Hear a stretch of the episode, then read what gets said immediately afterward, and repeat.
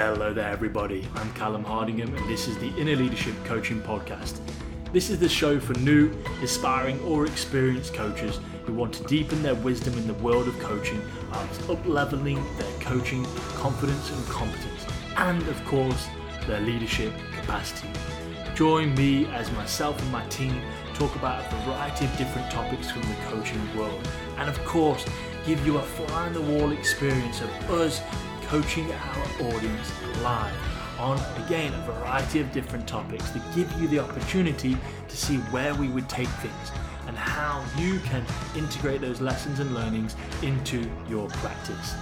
Take a moment to subscribe right now so you don't miss an episode. Whether you're listening from Facebook, YouTube, or your favorite podcast platform, be sure to share this episode if you've enjoyed it. Okay, let's dive into this week's episode. Okay, welcome back to the Inner Leadership Podcast. And in this episode, I'm going to be discussing with you the 10 ways to be a terrible coach. So I'll take you through each one, have a little bit of a discussion on each one, and hopefully, what my goal is for you is for you to reverse each one so that you can really understand how to lean deeper into bettering your coaching capacity, your leadership capacity, so you can make the impact you desire with your clients. So let's start off with number one. These are, by the way, in no particular order of importance. They're all important. We're going to start off with this one to get moving. If you want to be a terrible coach, don't listen. A surefire way of not being great at what you do and not helping your clients is to not listen to them, right? Definitely don't use deep listening to find out what's happening behind their words. Definitely be in your head thinking about the, your own stories, getting lost in your own ideas whilst they're speaking, and then give them some sort of makeshift response once they're done speaking. That's the first way that you can assure that you are a terrible coach. Don't listen. Number two, talk more than the client. If you want to be a terrible coach, make sure you are speaking more than the client. It's a great way of, you know, stroking your own ego. It's a great way of making the session and that time more about you than it is about them. It's a great way of assuring that they don't get the gold that's within them brought out of them. So yeah, if you want to be a terrible coach, Number two on the list of 10 is to talk more than your client. Okay, number three. If you want to be a terrible coach, here's the third idea talk the walk, but don't walk the talk, right? So tell them things to do themselves, but don't do them yourself. Definitely don't come from a space of integrity or embodiment. Ask them to do things you wouldn't do yourself. It's a surefire way of minimizing the confidence and trust they have in you, and a great way of finding clients that aren't compliant, right? That aren't accountable, that don't feel motivated or encouraged. So, again, talk the walk, but don't walk the talk. Number three. Number four, the fourth way of being a terrible coach is to give your clients all the answers. So you know that feeling of knowing what the answer is, right? And it's on the tip of your tongue and you get all excited. Always say that out loud. Interrupt their process. Stop them, pause them, give them the answer. Definitely take away their journey of finding the answer within themselves. Definitely take away the value of finding that answer themselves. Give them all the answers, right? Of course. Okay, number five on the top 10 ways to be a terrible coach avoid silence. Never have any silence at all, right? Make sure that if there's ever a pause, you fill it with any sort of information valuable, non valuable, nonsensical, doesn't matter. Just make sure you're always speaking or they're always speaking. Because, of course, we wouldn't want to find any gold in that silence. We wouldn't want them to feel uncomfortable. We wouldn't want to ourselves to feel uncomfortable, right? Which leads nicely onto number six, the sixth way to ensure that you're going to be a terrible coach, and that is to avoid discomfort at all costs. Right? Do not be a courageous coach. This is what I'm saying. Do not say the things that might trigger your client. Do not do the things that might be provocative in any way, shape, or form and help them embrace the discomfort that would take them out of their current parameters of identity, their current ideas, their current realities definitely don't let them get into the discomfort that's required to transform and change. Which links nicely, of course, to the, the one before, right? Avoiding silence. Silence when you ask a question to the client and they don't know the answer instantaneously. Give them the answer, right? This links back to number four as well. Quickly give them the answer because we wouldn't want them to embrace the discomfort that could cause them to find an answer that they'd never thought of before, right? Great way of being a terrible coach. Avoid discomfort at all costs.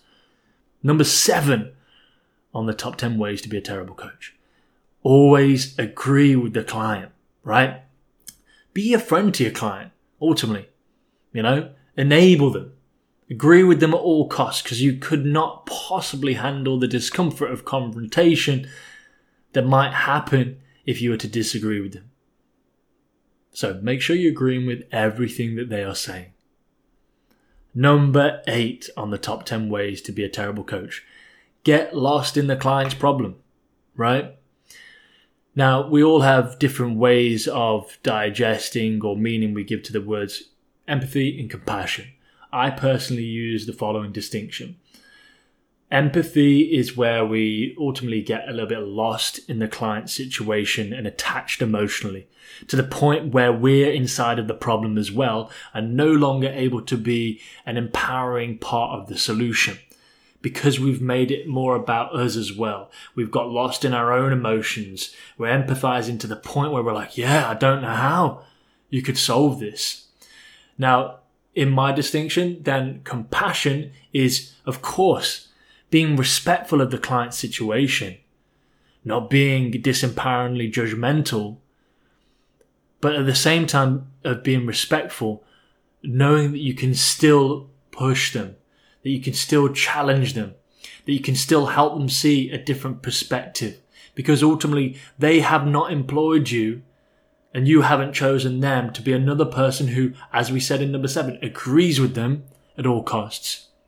And we're not there to baby them at all costs. We're there to be respectful. We're there to be compassionate, but we're also there to help them get to their desirable destination. Whether that be through healing, whether that be through uh, creating a new strategy and structure to solve their problems on a more efficient, regular basis. Whatever your role is, I like to remember I'm going to be compassionate, of course, show understanding, but I'm not going to get lost in the understanding and attached to the situation. Okay, number nine on the top 10 ways to be a terrible coach. Assure their results are dependent on you, right? Do not give, give any encouragement or accountability that is on them. And what I mean by this is, again, give them all the answers, make all their wins in some way, shape, or form, either directly or indirectly about you. Okay. Do not give them any tools that they can go away and work on outside of their time directly facing you. Do not teach them ways in which they can self coach outside of their time with you. Let every part of the process be de- dictated by your presence and your time with them so that they get to celebrate you, right? Make it all about yourself. Uh, and then finally, Number 10 on the top 10 ways, in no particular order, to be a terrible coach. Say you are going to do something and don't do it. Right? Be a terrible example. So, for instance, when you have agreed upon an action plan at the end of a session, and you have an action to take, you're going to send them something, you're going to write something, you're going to create something for them, you're going to uh, connect them with somebody. Don't do it. Right? Definitely don't do it and make sure that you displace their trust in you, minimize their confidence in you, and then create this polluted relationship where they're also not going to do the things that you agree on, right? So you minimize the power of your word and the power of their word. And you create this disempowering and somewhat eventually toxic relationship that isn't going to serve anybody. So, they are the top 10 ways to be a terrible coach. And of course, You guessed it, and hopefully you guessed it by number one. My goal for you is to take each one of those and understand the opposite, right? And make sure you're doing the opposite and working towards the opposite. My intention isn't to demonize you in any way, shape, or form. Because there's some of these, like for instance, I used to avoid the silence. I used to minimize the discomfort. I used to give my clients the answers, right? These things would happen. But these are things that we can work on to optimize our capacity as coaches, to upgrade and uplevel our ability as leaders, because that's effectively what we are. And if you haven't heard me say this before, I'll say it now and I will remind you we are leaders who have the tool of coaching. And I want you to make sure that you are working on your leadership capacity. A great leader doesn't give all the answers. A great leader encourages their people the people they are with to find the answers themselves. A great leader encourages their people to do what it takes to up level themselves, to become accountable themselves, to learn how to lead themselves. Because a great leader doesn't want dependent people. He wants to create other leaders. So, if any of these points have resonated for you, if there's been pieces that I've said today that you've gone, wow, I, I do do that, great. Celebrate yourself for recognizing that. Take the opportunity to take responsibility and make the conscious intention for the next time that you were in a coaching session to recognize when you would have gone to do one of those things and give yourself the alternative, which is the opposite. So take some time to understand what the opposites are.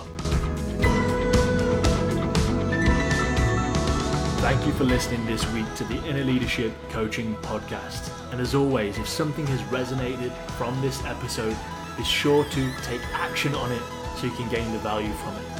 You can catch the Inner Leadership Coaching Podcast weekly at your favorite podcast platform or at www.innerleadershipacademy.com. You can go to the page link for links to everything mentioned in this episode.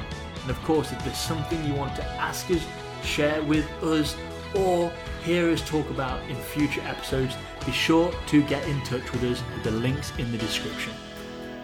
Create a wonderful day, and we'll see you in the next episode.